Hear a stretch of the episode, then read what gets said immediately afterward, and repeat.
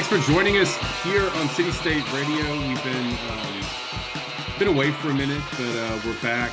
We're gonna we're gonna we're gonna do these podcasts one way or another. I'll tell you that. My name's uh, uh, Pat Smith. Thanks so much for uh, for checking us out. Uh, I got the other Patricks on the line here. What's going on, you guys? Hey, hey, Patrick Henry from the Burbs, back All in right. the Burbs. Patrick Puma from the Urban Design Studio downtown. Oh, so so good to have uh have the have the crew back, have the all the Patricks back. Um, man, we just dive in. We got a lot to cover here in a bit. We're going to hear from um, Chris Wetterich uh, from Cincinnati Business First, or sorry, Cincinnati Business Courier, um, talking about the um, the really interesting sale of their municipal railway um, that's been proposed. Um, and then um, after that, we've got uh, our friend uh, Brian Boland um, coming in, also from the Cincinnati, Greater Cincinnati area, uh, talking about some uh, alternative sort of proposals and and, and thinking about uh, what could be done about a major transportation uh, project that's been proposed there. The whole Bridge Spence um, bridge, sorry, Brent Spence bridge situation, um, and and all of the sort of changes that that means for northern kentucky covington and, and, cincinnati and could that be done better? A little bit of reminiscence back to uh 86 64 there in terms of you know what could the city be like versus are we just going to build a giant enormous super wide bridge platform? Um, but anyway there was something i wanted to get to first a little bit of crazy news uh, for louisville um, that that came out uh, gosh i guess late last week. What was that? Last thursday there was this proposal that sort of took over Twitter for a minute, and it, it's it's sort of people were, I guess, a little bit blown away. The the the, the announcement came from um, Ryan Quarles, who's the Kentucky agricultural agriculture commissioner, and I guess also a you know a main member of the Kentucky State Fair Board, talking about as a part of a, a plan for the renovation of the Kentucky Exposition Center, kind of here in the the, the uh, south part of the city of Louisville, uh, where a lot of stuff goes down, a lot of lot of, lot of things happen. Uh, mainly of which I guess the state fair is there, uh, but a whole bunch of other events. It's kind of where Kentucky Kingdom and Hurricane Bay, the amusement parks are. It's, it's kind of central place in town where a lot of uh, big stuff happens. Anyway, this Ryan Quarles and members of the fair board it, out in front of, uh, I guess, the committee of, of state government as a part of this major multi multi hundred million dollar uh, renovation of the expo center. Are talking about building a tunnel to connect the expo center and downtown and maybe other stuff. Patrick henry i know i know you had some upfront questions about this. What what were you thinking?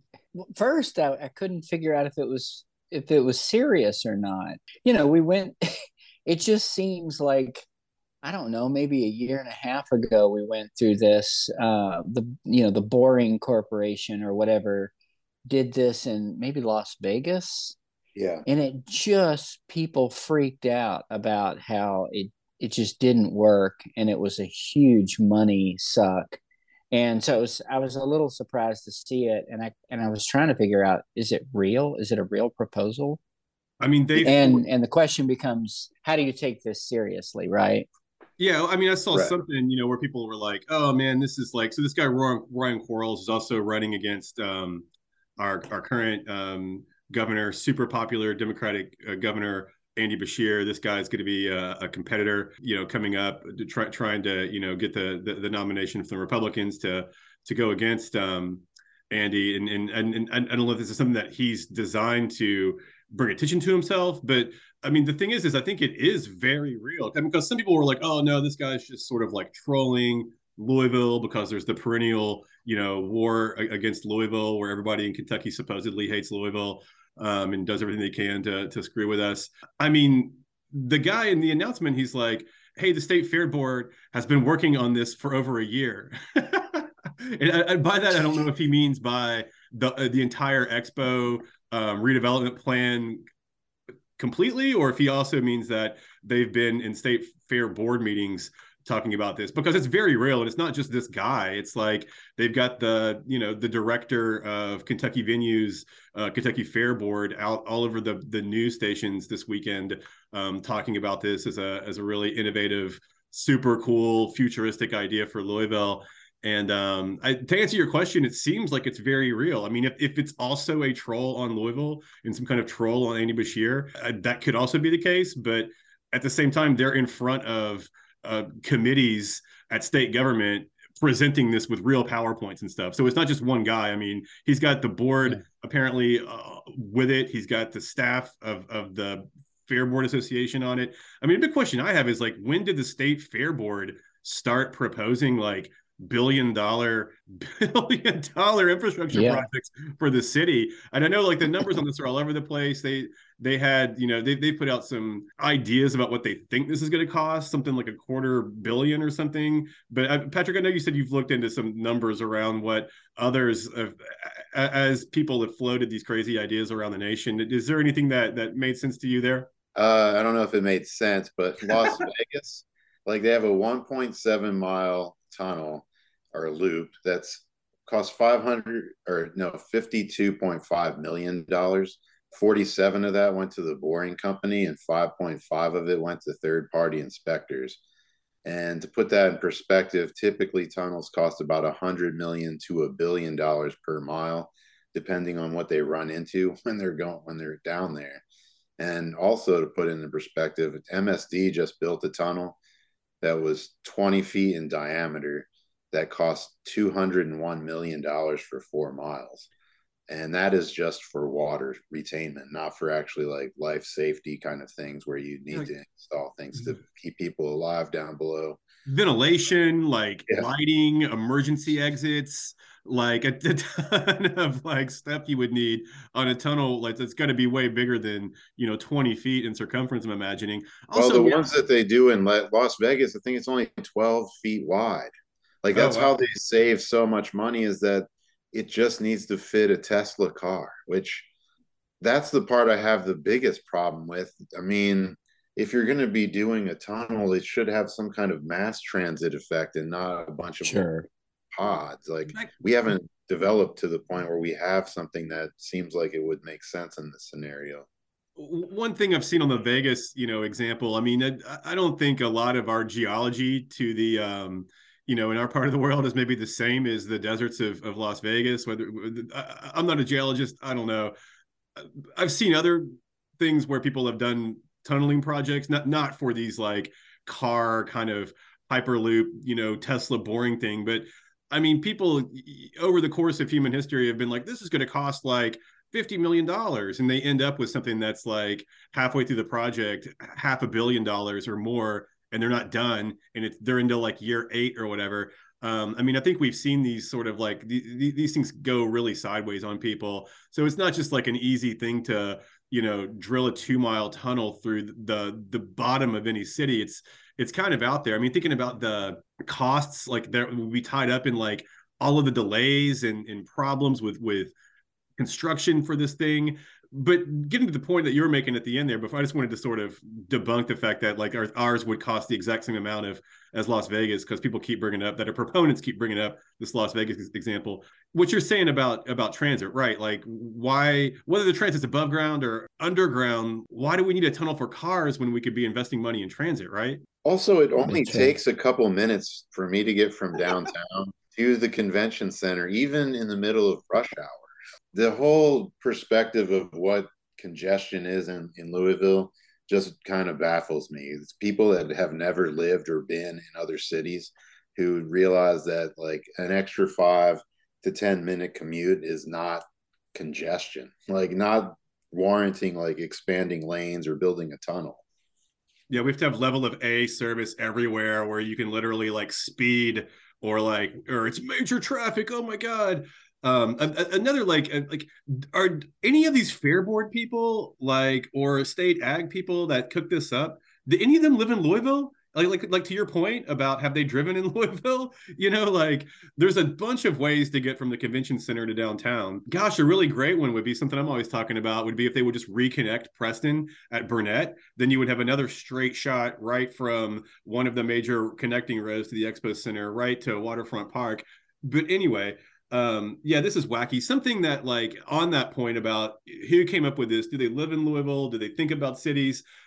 You know it's been i guess there was a couple of weekdays of this floating around twitter uh, before we hit the weekend, which we're in right now. This Monday or Tuesday, because I have literally seen this on like several local TV stations um, as like, what an innovative, cool idea for the city. And then the co the co anchor is like, yeah, cool stuff coming. You know, it's just like everybody that we know on Twitter is like completely ridiculing this thing rightly.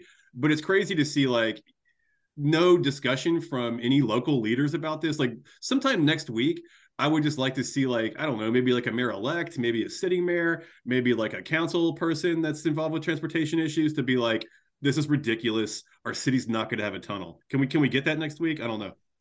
Yeah, that's that's the thing is like wanting to hear from the transportation folks, right? Because you yeah. you have to assume they'd all be like, yeah, I don't this doesn't make any sense. So um, you know, the people pushing it uh, don't have most likely don't have any kind of background in that. So anyway, exactly. I, I, I, think about build improving a street, right? Just just a street.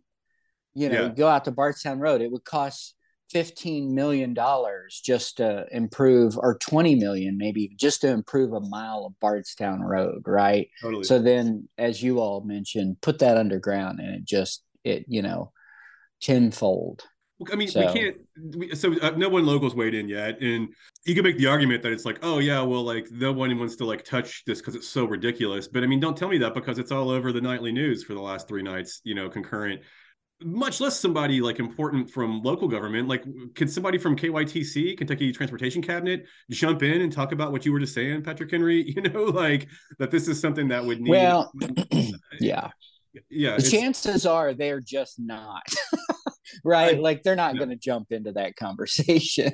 I mean, you're talking about so I uh-huh. guess they would be the implementers, unless like again the Kentucky State Fair Board is all of a sudden like some sort of like massive infrastructure developer. Which I mean, I think usually they're, they're worrying about ham breakfast or something, right? Like um. Uh, Chris Otts from WDRB had a great tweet where you know he was like, "Are we really going to have the?" I mean, this is assuming KYTC would have something to do with this, which I mean, it seems like that makes sense uh, but you know, he was like, uh, the people like that are literally, you know, holding together uh, our our major bridges with zip ties right now. They have the bandwidth for a, a two or three mile long tunnel underneath Louisville uh, as a part of our transportation system. I I, I don't know. Uh, this whole thing seems uh, totally crazy, and it's just been really interesting to see um, various people what their thoughts are or aren't. Um, a lot of people that I had no idea like were sort of like big kind of hyperloop or tunnel advocates have, have kind of jumped out and been excited about this. But I got to say, like, I, I don't know anybody in my circle that thinks this is a good idea. All right, well, we'll uh, we'll definitely keep on top of um, the, the, Kentucky Exposition Center tunnel uh, project as as this as more details uh, come together and uh, keep everybody posted. And I, have had some great conversations this week. Um, uh, you know, we, we we talk about Cincinnati all the time. Um, there's always stuff happening there. It's it's you know our whole you know tri-states area kind of in quotation marks real city. Um, they you know they've got they've got a streetcar. They've got really you know dense urban neighborhoods. Uh, they got all kinds of interesting things happening all the time. This week, I wanted to talk about a couple of things uh, together that have been in the news um, for various reasons. The first of which is like you know I think we've been hearing about what's up with the the Brent Spence Bridge project for a while now. Um, it's been as, discussions have sort of uh, come together on that, and I, I, guess the idea here is that the Ohio Department of Transportation and um, and Kentucky Transportation Cabinet are going to be doing a big major bridge improvements, uh, what highway ramp interchange improvements, all, all the kinds of things that we you know saw um, with the Ohio River Bridges project here in Louisville. Um, except you know it's happening there now. I mean, a big key difference there is that they're not going to have the the tolls on it. But um, you know, as this thing moves forward and as as plans get updated, they just revised the plan again. Um, and I think they announced that last week. The the what was going to happen at the street level in Cincinnati and the street level in in northern um, Kentucky and Covington um, in those communities. That they sort of did a plan update and announced that. Uh, but there have been some really good um, you know proponents uh, about like sort of a, a, different vision like how can we take these kinds of massive I, I think they're talking about two or three billion not unlike um, the project here in louisville um, and, and people urbanists people in neighborhoods transportation sort of advocates in, in the area are like, hey, wait, can we can we hold up on this? And before we just expand a bunch of off-ramp spaghetti and interchanges and, and make a big super wide bridge um, between Covington and Cincinnati, can we take a step back and think about how we could do this better, how we could free up land? Could we cover could we cap the the highway in some areas and, and build onto the success of these neighborhoods on top of this highway a, a lot of really interesting ideas and in the bridge forward group that um, brian boland sort of is a, a, the key guy on um, we sat down for an interview and um, that's uh, coming up uh, right here the brent spence corridor project has been uh, something that has been trying to get off the ground uh, for over a decade uh, since they officially landed on a, uh, a design preference back in 2012. So it's been 10 years since that uh, happened. Prior to that, going back to 2005, actually 2004, January of 2004, I, I, did some research and found the first articles in the old Cincinnati Post newspaper uh, with some renderings of what ODOT envisioned for this rebuild. And, and what it is is we have a, a choke point on Interstate 75. You know, it runs from the Canadian border down through Cincinnati and eventually down to Miami, Florida. And the, the choke point we have is the Brent Spence Bridge. The bridge handles both 75 uh, and Interstate 71 as they cross the river into northern Kentucky from Cincinnati. And you've got these these two highways that come through here that carry a huge volume of traffic. I think the latest totals are around 150,000 cars a day um, coming through there. And uh, we also have a lot of local traffic that mixes in. And, and the original designs, you know, from the 50s and 60s, they weren't anticipating volumes like that. So what you've got, and we have this on a lot of our bridges here, you've got a lot of ramps that come in right at the bridge where it crosses the river. And it leads to inevitable delays. And, and some of them, some of them are left hand entrances. So you've got merging traffic coming in on the high speed lanes, and, and there's two of them right next to each other, like, you know, two tenths of a mile from the bridge, and it creates these huge backups. Um, so, so that's the choke point, the pinch point and the plan that they came up with uh, will take that local traffic away from the bridge. It will get the entrances away from the immediate vicinity of the bridge itself. And the idea is that they can reduce some of this congestion this way. Um, and they're going to add one lane of capacity uh, across the bridge from Cincinnati into Covington. So that's the long and short of it. Um, separate the local traffic, make things flow a little better, add an extra lane and all that for the small price of somewhere between 2.6 and 3.8 billion dollars. yeah, we've definitely been through uh, um, multi-billion dollar um, bridge projects uh, here in Louisville, so it's definitely interesting to um, uh, uh observe what's going on with this um, impending project uh, upriver. Um, but you know, I, I guess as as you and, and other urbanists in, in, the Cincinnati area have looked at this project, you've sort of come up with uh, a, a, response to how this could maybe be improved, how this could do better for the city, for the region, um, in terms of um, connectivity, uh, in, in, terms of utilizing urban space well. And, and, this this is that this sort of led you to the um, the Bridge Forward um, project and, and, and, this sort of effort that you guys are, are, are, spearheading. Is that is that a good way to put that? Yeah, yeah. So uh, Kentucky and its bridges. Wow, we could write a book about that. Um, the the reason the bridge didn't get built after that design uh, was agreed on in 2012 is because um, we folks up here in, in northern Kentucky don't want to pay tolls. Uh, and so some very motivated people got together uh, to oppose the bridge because it's such a massive project that they wanted to, to put tolls on it to pay for it. And, and what people quickly figured out, if you've ever looked at a map of Cincinnati, uh, we have what we call, you know, our spaghetti junction on the western edge of our downtown and, and when people started looking at the bridge, what they noticed is that the approach coming through northern Kentucky and Covington is about $700 million. The bridge itself, about 600 million. The Cincinnati end of the bridge, $1.4 billion. And, and the way our, our kind of demographics works up here is a lot of people from northern Kentucky drive over to work in Cincinnati and then drive back at the end of the day. And so what happened is the people in northern Kentucky said, hold on a minute all the cost is on your side of the bridge. Nearly half of it is on your side of the bridge. And we're the ones that are going to be paying the tolls every day. So we're paying for your costly infrastructure. And and so you've got this asymmetry in the use of the bridge and in the cost of the bridge. And they got together and they organized and they said, no, we're not going to toll this bridge. Find another way to pay for it. So that goes back to 2014 to 2016. In the intervening six years, ODOT and Kentucky Transportation Cabinet did very little to get past this. And and it was during this time um, that I got interested in this. I went back to college and got my master's in urban sustainability and resilience. And this was one of my capstone projects. It's like, hey, this thing is stuck. Um, literally, Kentucky passed a law saying you cannot toll a bridge from Kenton County to Hamilton County in Ohio. That's how specific they were. Um, so I came at this and I said, well, what are the two things that any infrastructure project ought to do? It ought to improve traffic. Obviously, that's one of the goals.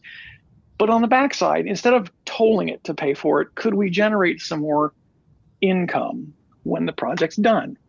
So when I looked at the spaghetti on the western edge of Cincinnati and I started looking at some historical maps of Cincinnati, I was shocked to see how much of the city was destroyed when the highway was built back in the 60s. The west end of Cincinnati was uh, our most flood prone area, and it became the area where our black and brown residents came to live you know what happened in the 50s and 60s uh, when it came to running highway projects through cities. No different here. The only difference being uh, that instead of just running the highway through our neighborhood and creating the separation, we actually bulldozed the entire neighborhood. Something along the lines of in the entire West End, 65,000 people moved out, um, reduced to about 7,000 people when they were done with it. Yeah, the um, map on your um, the map on the bridge dash forward.org site, um, the aerials is I mean it's just incredible like the the level of um, uh, of just demolished neighborhoods that got taken out from the 1930s to the 50s to the 60s. It's just the the graphic is really um, shocking. Yeah, it, it is, and you know it's hard for us today to think back to a time when that was an acceptable outcome. Um, and and I don't hold it against them necessarily, but I do hold it against the people today who are not doing more to make up for that. Uh, you know, I'm not saying we have to feel sorry for them or whatever, but what I'm saying is let's do the right thing now. And the right thing now would be to take that barrier down, do that by shrinking the footprint of the highway, reconnect our street grid to the west where it used to go, and turn that land. Uh, one of the things that we probably could do a better job of showing on the website is is showing how fallow that land is lying right now. Um, they've torn down three Class B buildings that were built in the 70s. They can't lease them. Uh, they, they, they tear them down, they grass them over, and nothing's happening on them because the land, even though it's within eye shot of downtown, I mean, with a tailwind, you could throw a stone and hit it, uh, but no one wants it because it was designed as a kind of light industrial commercial zone. Mm-hmm. And mm-hmm. those are the things, the people that build that stuff, they want to be out on the fringes where land is cheap yeah. uh, and where they can get on and off the highway easily. You're trying to convince them to build a land right next to the most congested intersection in the system. uh, so, uh, so yeah, we think that connecting back across, maybe giving that land a different use, as we've seen up here. I don't know what it is down there. We've seen up here just a tremendous investment in our, our old traditional urban core on both sides of the river. You know, we've got our over the Rhine neighborhood here that's doing great. Across the river in Covington, I, I heard somebody refer to Covington as uh, Cincinnati's version of Brooklyn, kind yeah. of the uh, the hip place to go. But you, if you can't afford over the Rhine, um, but you know we've got developments going on on both sides of the river. They're they're all kind of urban developments, uh, density, walkable, uh, all the things that that we people talk about. And and this is one of the things in in talking to ODOT that they they simply aren't capable of factoring into their modeling, and that is that when the demographics changes, for example, in Covington, there was an IRS processing center. I think at its height, it, it employed a couple thousand people. So you've got, if you let's just say for talking purposes, you got 2,000 people a day working there. That's 4,000 trips a day on your road, 2,000 in, 2,000 out, right? Well, that building is gone. Uh, the land's been turned back over to the city of Covington. They're looking at redeveloping it into a walkable urban mixed use neighborhood. Well, guess what? The people that live there aren't going to be getting off the highway in the numbers that the people working at the IRS did. Um, across the river in Cincinnati, uh, we lost uh, a major Fortune 500 company, Macy's, uh, moved to New York. Their office building has been bought, 26 story office building being converted to condos and apartments we're not going to have those 900 people a day driving in and out to get to that building anymore. The, the people that live there are going to live and walk downtown. Um, and, and ODOT simply does not have a way of factoring that in to their methodology. Am I making sense to you here? A hundred percent. Hundred percent. It seems like um, it's been very you know difficult to get um, State Department of Transportation's to I, I, guess to sort of acknowledge reality, acknowledge um, the, the, future, whether we're talking about a desire to move back to the city, whether we're talking about impending climate crises, um, crises, in, in, these old sort of just like um, linear algebraic, like uh, traffic growth models, you know, or or, or, or, or estimated population growth models aren't really, I think, sophisticated enough to understand and take into account that you know people want to be in cities, um, and, and, and cities aren't necessarily a, a, great place for big, large, elevated highways that are moving cars very rapidly. But that's you know that's a, a lot of engineers just get locked into that that sort of thinking. Um, and unfortunately, and I think as you were sort of alluding to, uh, I mean, we're talking about multi-billion-dollar projects, and we're also talking about being in a time and having an understanding where we should be sort of trying to reconcile and fix, do better with the mistakes we made in the past, especially the ones that were related to um, racial and economic injustices related to to to urban renewal. And and these kinds of projects seem like they should be you know tailored to try to fix what we did with urban renewal.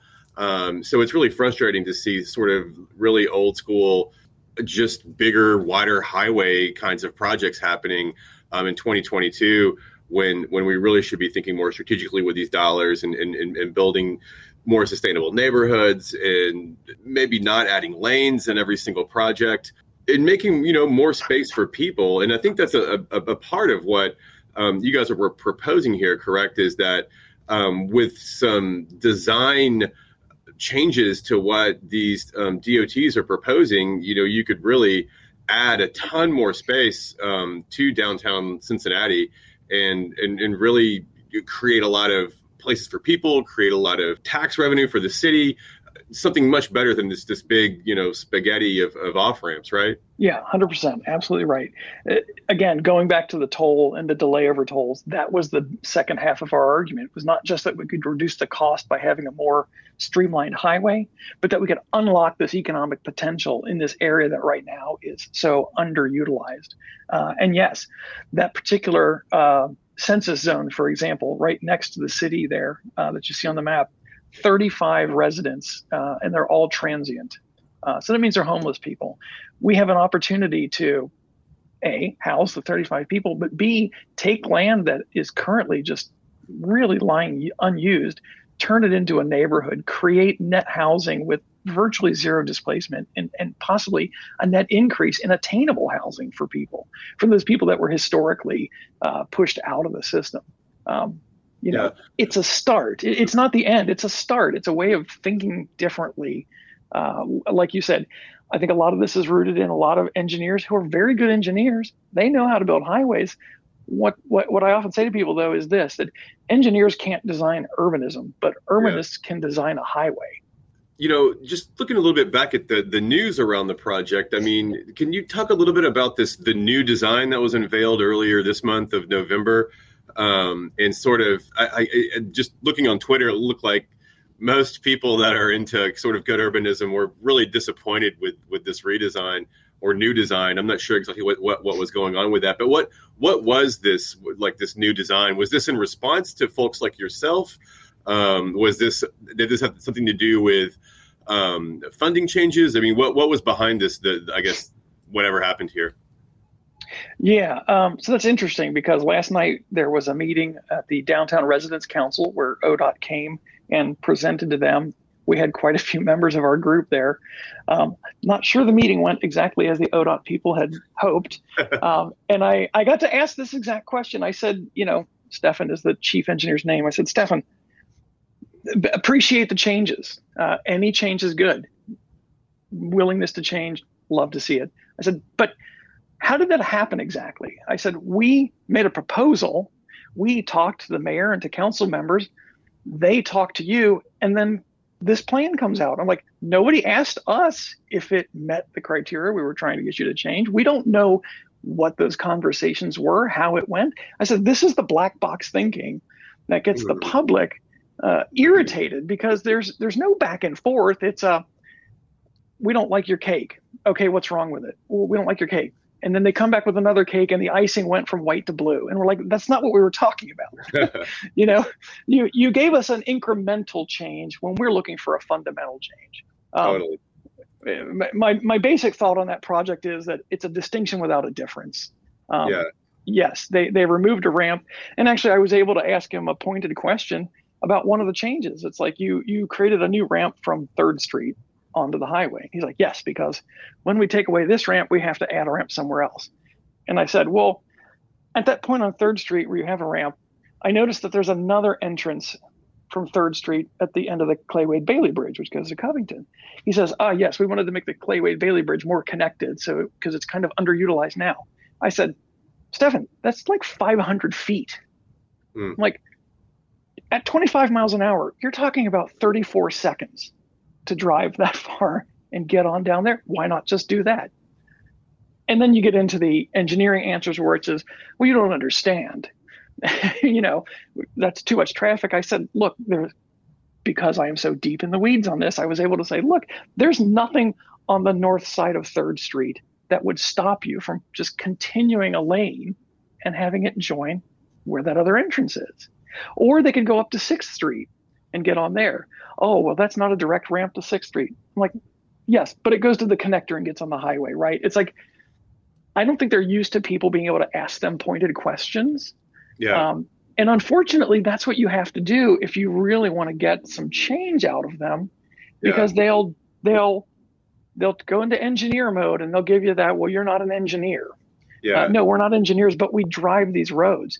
We, yeah. I don't want to know the compaction strength of any thickness of concrete or the tensile strength of the steel needed for the bridge.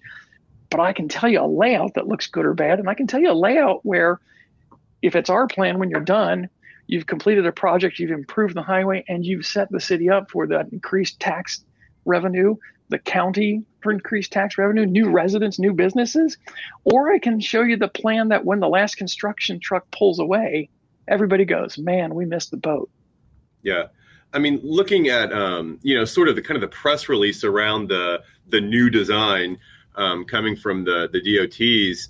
Um, I mean, it's like the bullet number one sort of is like this will free up nearly 10 acres of land in downtown Cincinnati. Um, when, when your all's proposal was like, you know, we want to, we could free up 30 acres. Um, I mean, it, it, almost seems like a direct response to, to, to, to, to the advocacy that you've done um, I'm not. I mean, I don't know if it is or not. But what what do you think about the 10 acres that they're freeing up versus the 30 acres um, um, idea that that you guys had? Um, I think 30 is bigger than 10. Were the 10 acres we were talking about even really? Like, would that even like represent like functional space? Like I, I, I remember seeing a map that looked kind of like it was kind of like spaces in between ramps. I, I, I don't I don't remember quite what I saw, but yeah. So there originally was uh, I think it's somewhere between six and nine acres that they were originally planning on it. If you go back and look at that 2012 or 13 image that we have on the website, yeah. you can see that that green is already there. Yeah. So what they did is they took the, the, the ramp I was talking about that they removed that they had to replace with another ramp. That allowed them to have a bigger contiguous space. And they did tweak one of the ramps to reduce it by a lane and, and make it less swoopy um, and so that is kind of what created the difference. And it does create a larger contiguous piece. Um, but it just pales in comparison to what we're suggesting. And, and a lot of what I've come to find out is that a lot of these issues um, are kind of about jurisdictional things. Um, they, they have what they call CD roads, collector distributor roads. And last night, Stefan said that the, the CD roads are built to and are under the purview of ODOT, of the Highway Department. Mm-hmm. So ODOT designs things from the standard, which is called the AASHTO Green Book. AASHTO stands for uh, American Association of State Highway Transportation Officials. Because that book is so oriented towards kind of greenfield rural highway development, There's another group called NACTO, which you probably know about them, the National Association of City Transportation Officials. What our request of them is look, don't build these roads to your AASHTO standard, build them to the NACTO standard because you're building these streets. And I use the distinction between road and street there. You're building these streets to funnel traffic towards your highway, but totally. you don't need to build them with these 40 mile an hour radius uh, corners and these slip lanes and things. The people driving around in their high fidelity, Wi Fi enabled, heated leather seat, air conditioned vehicles, they can make it the 26 more seconds that it will take to get around the corner. You know, I, I, feel like so many of their arguments are we're arguing over, we're literally arguing over a four tenth of a mile segment of highway. Yeah. And it's like you're, you're all, all in the spirit of making sure that no one ever has to sit in their car for a few extra seconds. right, right. That's literally why I pointed out to him Stefan, we're talking about 34 seconds.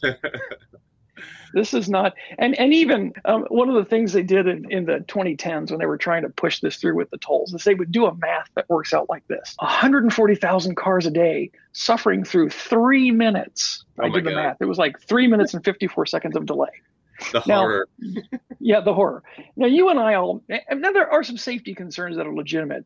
Totally yeah. on board with that. We all want safety, but yeah. but here's how the argument went 140,000 cars, three minutes of delay times $20 per hour, let's say, of economic dead loss. Oh, give me a break. And I scratch my head and I go, you know, when I leave the office, no one's paying me. Yeah. now maybe a maybe a trucking company is.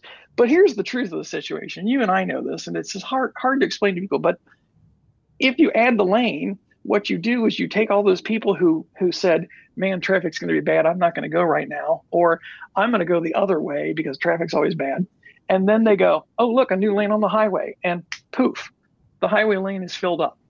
You know, we they're Katy Freeway in Texas, um, out in LA, Sepulveda Pass, billions of dollars spent on these projects. Sepulveda Pass, the traffic actually slowed down by 45 seconds when they were done. So so they do this math where it's this number of cars times this much delay equals this much economic loss. Well, if you increase the number of cars and you actually end up increasing the delay, you've yeah. increased the economic loss. That argument is completely invalid. Back to the the meeting uh, last night. I mean, where did you feel like this is left? Is it, was this a, number one? Is this a series of meetings, or was just this the one meeting last night, and they're just letting you know that they've made some changes and this is what's going to happen and public input is done and and I mean is that or do you feel like there's still time for for advocacy here and to to maybe further influence this project? Um, I hope there's still time. Um, look, nobody's moving dirt yet, uh, so from a practical standpoint, there is still time. We're talking about drawings on paper right now, um, and they've got to build a bridge across a river. Uh, so before they start messing with anything on the north side or the south side of the river. They've got to get the bridge together. So, uh, do I think there's time? Yes, if they're willing to embrace change. This is one of the things that people and and there was a large contingent of us, probably 30 to 50 percent of the crowd there was people from our group. There's a large contingent of people pointing out that this this process that they're going through. Let me answer that question. Is a little bit of a song and dance. Uh, they're kind of walking a thin line between having to do public outreach, but that public outreach actually being like Henry Ford said, you can have any car as long as it's black. You can have any highway as long as it's what's on the board behind me. yeah. um, so uh, that's what they're trying to do to walk that line and make it look like they're doing. They're checking boxes on their, you know, Federal Highway Administration forms. Um, we're there to shout loudly to the federal highway people and say this is not a sufficient process again, going back to my question to him, why do you do things in a black box? You're taking a plan from 15, 17 years ago. Wh- whether they decided on that plan in 2012 officially or not, the thinking has not changed one iota since that first article came out in 2004. Uh, so let's just say 18 years ago. Uh, and, and everybody in that room was saying, look, this city is wildly different than it was 15 years ago. Yeah. Real quick recap because you guys might not know this. We had riots in 2001 when a gentleman named Timothy Thomas was shot by the police. Cincinnati was on fire for most of uh, for a great part of that year.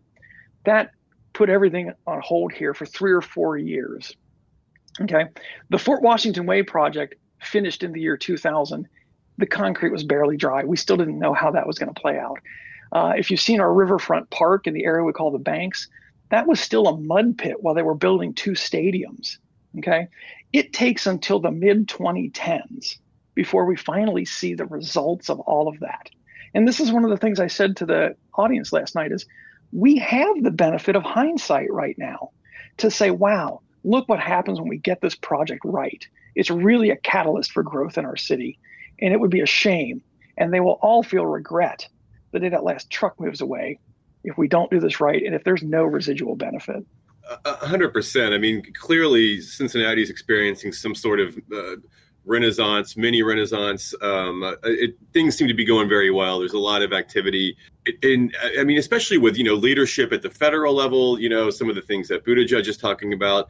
This does just seem like the perfect opportunity to maybe slow down a little bit and, and do some of the things that you're suggesting, which is take this an enormous kind of once in a generation level of investment and do something that builds on all the great things that are happening for Cincinnati right now versus just sort of building an old school wide fast highway you know? Like um the, the, i don't know this, this, this is the opportunity. I mean it looks like they're saying that they're hoping to start work about this time next year in 2023 november november 23 it'll be interesting to see um what happens um, basically in the next 12 months if if if there's any um, room for improvement here. Um, i mean it seems like the you know cincinnati mayor's office is fully on board with the dots here and um, yep. They've made their changes, I guess, for for the reasons that um, remain in the black box. Yeah, this is definitely uh, this is definitely an uh, not an engineering problem. This is a political problem. We're, we're, like Noah's Ark up here, as you are. We got two of everything: two states, two counties, two cities, um, and and there's a governor uh, by the last name of Beshear who's got an election coming up. He would certainly like to see shovels being moved. Um, you know, we have our own political issues over here. I wish the mayor were more on board. Um, you know, he came into office with a lot of promise. I'm not sure he's living up to that promise yet by getting online with this kind of plan from when he was a young man as well. Um, we'd like to see that change, and and hopefully through getting the word out, uh, you know, meetings like we did last night, outlets like you giving us a, a moment to kind of say our piece here and give our side of the story. That's how we're hoping to make the change. We're not going to stop. We're going to go and, until we either get our way or or somebody tells us it's done. But we're going to keep pushing. Brian, I really, really appreciate your time. Uh, it was really great talking to you. Yeah, thank you. Glad to be on. Uh, do you want to tell folks how to um, get in touch or or to learn more about uh, your efforts? Yeah, absolutely. Uh, you can visit us on the web. That's the easiest place. And, and I think we've got some good graphics up there that show what we're all about. We're at www.bridge-forward.org. That's, that's the word bridge dash the word forward.org. I mean, there's a couple just, I mean, it's just an interesting project, but, and I, I do think that it really is an, uh, would be amazing to be able to get back that 30 acres that they're claiming over the uh, current like roadways if they were to build above it. So, I mean, I hope that they're able to do it. An investment of this size to not only improve transportation over the over the Ohio there, but to really you know transform the city on both sides and and, and build on the success that that these areas are having. I mean, these these areas are like developing and blowing up in a way in that you know Louisville just isn't, and um and it seems kind of like backward to just overlay this like giant old school 1950s interstate thing um, and just to expand on that and make it bigger and deeper um, and more impactful um, is especially in light of what you get you see coming out of the federal government where hey like here's some planning money to help us figure out how to fix the terrible things that we did um, in in urban renewal and you know like they've got at, at bridge uh, dash forward.org that you know they show like just the absolutely in, insane impact of um, of the interstates on on the west end of Cincinnati. But anyway, great conversation with Brian. Um, I think we should uh, you know talk a little bit about this whole thing with um,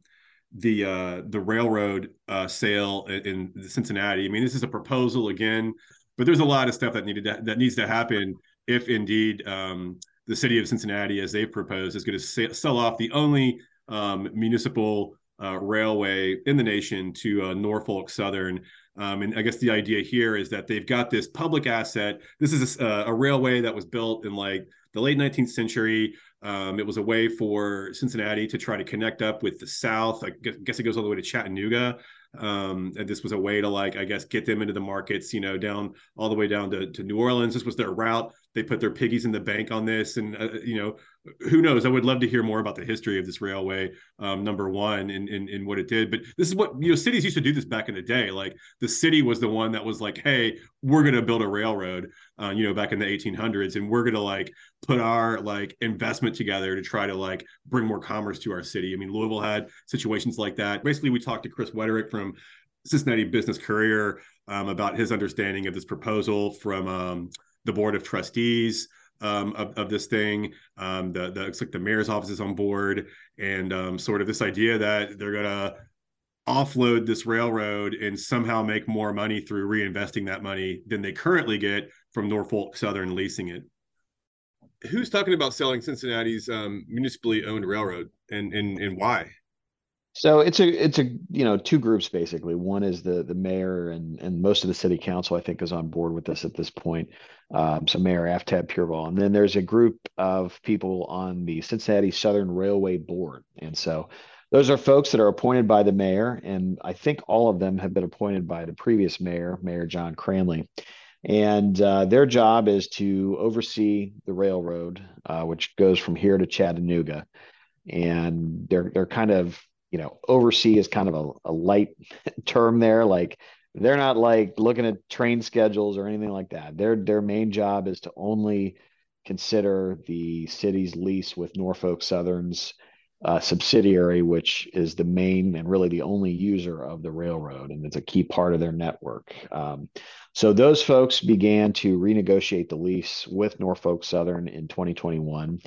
And um, as they kind of got through that process, they made a determination that the, the better uh, thing for the city in the long run is to sell the railroad and to take that money, uh, $1.6 billion, and basically invest it. And so that they're basically trading one investment for another. Um, they're trading an investment that kind of spins off about, you know, roughly $25 million a year ballpark and they would take that investment, uh, the, the money that they received from the rail, the sale of the railroad, and invest it, and then theoretically that investment would produce nearly double, uh, or maybe even more than double, the amount of revenue the city gets every year from the lease. So that is the kind of the working argument for why they're trying to sell it. They believe that the sale would produce more money for the city on a year to year basis than keeping the railroad and just continuing to lease it. So that's the rationale at this point. A bird in the hand, um, you know, is worth, right. worth two in the bush. I mean, that, that's what I mean. It's a big theoretically there, right? Like that, um, this the market's going to perform well enough to um, double this money. Um, and it seems like I, guess there are, are, are there any local critics? I mean, I've obviously have seen a lot of folks on Twitter that I think probably um, you know just you know regular folks or folks that are interested in um, uh, you know ur- urban issues you know thinking like well um, it, it, seems like this is an asset that that we have publicly uh, you've got the the market analysts and investors looking at railways is a great place to invest uh, why why would we sell off this kind of an asset you know uh, there's an argument. I yeah. First of all, let me back up to you to your first part of your question. There are there are skeptics and critics of it. Um, you know, we're still kind of getting through the details of it, and there's questions that we have about, you know, what were the what were the counter offers and the initial offers for the lease payments? How much were how much could they have gotten if they kept leasing? We we've been told they will you know they will get more under this scenario than they would if they continue to lease it. We also know that Norfolk and Southern uh, considers it um, eh, they would rather own the railroad than lease it. Uh, they consider the the leasing to be you know something that not unstable, but they just you know they don't know what they're going to have to pay uh, down the road. So uh, they're you know the presumption is they will have to pay more than they are paying today, and so there's a lot of questions about that. Like we just don't know hard dollar figures, and that's what it would be nice to see. That would be one thing, uh, piece of information that's that's not clear. And then the other one is there's been a number of valuations or appraisals of the railroad, although there's some legal technicalities in using the word appraisal. Really, what we want to know is how much the thing is worth. And um, the the board, the Cincinnati Southern Railway Board, um, did commission some studies of the railroad, and we think they have some numbers, but they haven't released those yet. Those are all that information has been requested uh, through public records request. Not sure on the timetable on getting it, um, you know, but when we do, we'll, we'll certainly write some more stories about it. So, uh, as for the critics, yeah, there are some. Mostly, we've seen, uh, as you mentioned, uh, kind of urbanists on Twitter, but also from uh, some of the Republican state lawmakers who will have to approve uh, the sale or basically change state law to allow the um, you know the sale of the of the railroad and the the way that they want to invest the proceeds from it and so um, yes. that criticism is not really like we haven't seen anything uh, like the coherence of it uh, is not like congealed to me. Like i'm not i'm not clear exactly what the the the, the criticism is other than kind of a one-off like oh they'll just spend all the money in one swell fell swoop. But the, the fact of the matter is the, the legislation that they're going to consider would prevent that from happening. So on one hand you have them saying that. On the other hand you have you know you have it written in in the potential law that no you can't just go spend 1.6 billion dollars yeah yeah I, beyond this like change to state law to to make something like this happen there's some other hoops to jump through right yeah, there's three things that really need to happen now. So the first is a change in state law, which would allow the sale of the railroad, the investment in proceeds. And then the second thing is uh, the city voters will need to approve this. Uh, and then the third is that uh, the federal government, and I can't recall what agency off the top of my head, but there is, you know, there, there's obviously an agency that regulates railroads, and that that agency will have to approve the sale as well. So there's three approvals that need to happen before this actually uh, the sale actually occurs. Right, right, and I, I mean, I, I it, this just seems seemingly, I guess, kind of out of nowhere. I, I mean, I, I, guess like I don't know if you have anything to say about the impetus for this, or or if um is it really all about this sort of trust fund for the future of Cincinnati or whatever, which is I guess the idea of what the the this money is going to be spent on. Yeah, as far as I can tell, I mean, yeah, it's it's it's about increasing the amount of money that the city can spend on improving or replacing its infrastructure. The city has a massive deficit on its infrastructure needs. It's it's probably going to approach 400 million in the next couple of years, and uh, there's just really no way to pay for it uh, in the current city budget. There's no way to catch up. And one of the, the, the main thing that the rail money goes to today, the, the rail lease money, goes to that infrastructure. And so this is a way of really, you know, massively scaling up what they're able to do every year. And that's that's why they're doing it. Um, because it's a way as the city looks at its budgetary future, it's a way to you know try to to build more money into it and and to really you know try to catch up on all of the deferred maintenance that it has. I mean, there's countless examples, but you know, they've got they got station fire stations that are you know really like 70 or 80 years old. I think they have a garage, a particular garage in the public works department that that really uh, is decrepit and needs work. And so there's and then there's countless millions of dollars in the park system that you know needs to you know that has deferred maintenance as well. So um, more examples of that, I'm sure, will be coming as we uh, as we continue to write about it. Um, to a point you made earlier about um, you know whether this is a safer investment than the rail itself. I mean, uh, I think the city views it as a diversification of what it you know what it invests in. Um, the city built the railroad in the 1880s or the late 1880s. That's when it was completed, and the point was to spur economic development uh, and also to you know get trade going between Cincinnati and the southern states. And so um, you know that was kind of the reason they built it, and it has kind of provided it has provided an annuity for the for the citizens of Cincinnati for all these years. And the, the folks that are you know pushing this kind of simply view this as you know a way of of upgrading that annuity, and they view it as well. We're we're not going to just have money coming into that annuity from one source, which is which is this railroad, but many sources as we you know, invest this money. It's not unlike trust funds that people have, private trust funds, charitable organizations that have investments of their money that continue to allow them to do their work every year uh, through the returns on those investments, or a, a pension fund. Uh, in a way, operates the same way. They they have a massive kitty of money, and they're paying out every year um, to the pensioners the the earnings return or the uh, return on investment on that on that uh, on that you know corpus that main sum of money which is what the 1.6 billion would be.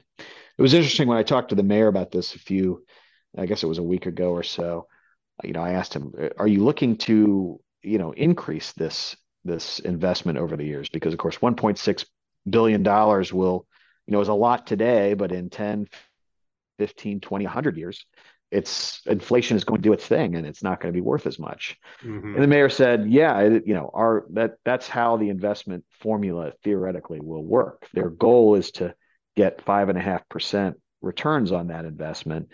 And they would take um, roughly 64% of the, the proceeds from that.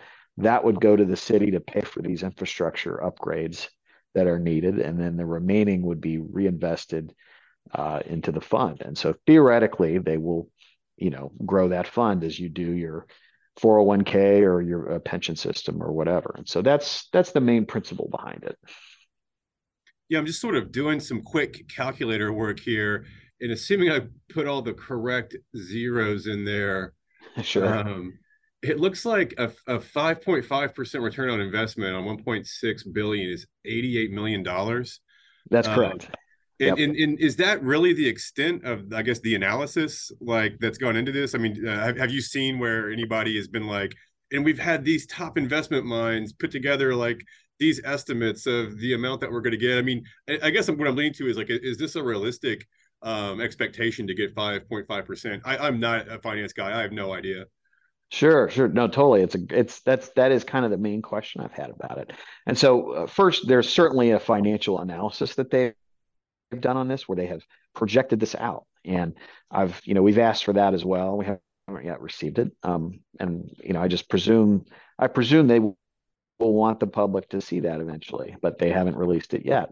Um, but as far as a, a, kind of a similar example, the Cincinnati Retirement Fund uh, is the city's pension system, and you know many of its some of its employees are in a state pension system, and the others are in this local pension system. And so uh, they project every year that they will, you know, make 7.5% return on investment from that pension fund. And um, and over the years they've actually averaged more than that. I think they've averaged close to, it's over 9% but not quite 10%. I don't remember exactly the the the middle ground there, but I mean it's it's it, they've they've pretty much met that expectation. So by comparison, the the return on investment they're expecting to make from the railroad money is less and more conservative. Yeah. In my mind, I kind of wonder whether it's too conservative because if you're saving 36% of it and putting it back into the 1.6 billion, does that keep up with inflation? Like when yeah. we're taught when we think about inflation now, the answer is no. But if we went back to what the Fed tries to keep inflation at, which is about 2%, yeah, they're going to do they're going to do better. And the other thing to remember here is they'll have to pay investment advisors fees for this stuff. And so that's another kind of X factor. Like, what are the fees going to be, and how much could that uh, reduce what the city is able to either reinvest or, uh, you know, give to city government in order to deal with these infrastructure needs?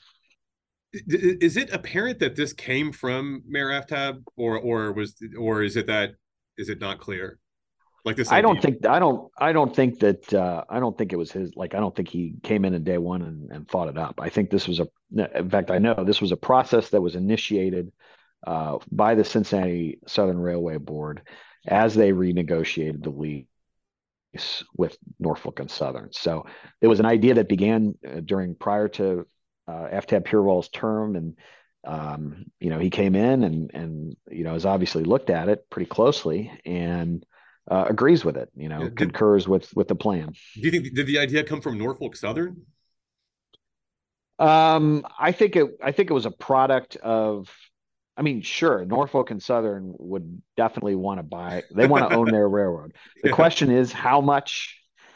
You know how much i mean how much is it worth right like mm-hmm. there years and years ago during i think during the mallory administration i mean there were this has come up a number of times like um councilman charlie winburn at one point wanted to sell it as well and so okay. but the the dollar figures kind of bandied about were far less than 1.6 billion yeah. the one that sticks out to me from many years ago probably more than a decade is like 500 million and I think the city kind of laughed them out of the room because they, you know, the former city manager under Mallory, city manager Milton Dohoney, and keep in mind Mallory is a member of the Cincinnati Southern Railway Board. But anyway, the city manager at that time said, "You've got a billion dollar railroad on your hands," and so the sale price is more than a billion. It's 1.6 billion. So um, I don't know whether that's the right number. I have no idea, and and it's something that need to have more documents to to look totally. at and people totally. to talk to. So totally, I'm just looking around, you know, looking at some of the links people are posting, and a little bit of the buzz. You know, everybody's like, "Oh my god, like Warren Buffett is bullish on rail. Like, why are we trying to sell this asset right now?" And you know, the, the first thing that comes up, you know, when you look at uh, good, uh, I got good to invest in railroads on Google, and it's like uh, railroad industry is predicted to increase by 337 billion um, Absolutely. In the, next, in the next few years representing an annual growth rate of like 10%. I don't know. It just seems like this is like guaranteed money. So Chris, thank you so much. Um, it's been really great to talk to you. Anything you want to plug or any, anything you want to uh, let people know to do to connect with you or to check out your work? Yeah, that definitely. That thanks for offering that. Uh, you can follow me on Twitter at Chris Cincy Biz, uh, Cincy with an I, Biz with a Z, or go to the just Google Cincinnati Business Courier Chris Wetterich, and you will find my stuff pretty easily. So it seems like if you own your railroad, um, it makes sense to hold on to it. To me, just knowing what you know, what kind of power and and control the railroads have over those um, those rights of way. That like once you lose that, it's very hard to get. Um, it's it's just hard to maneuver, you know, once you don't own it. So if you do, um, if you do own it, then you have you're sort of in the seat of power, right?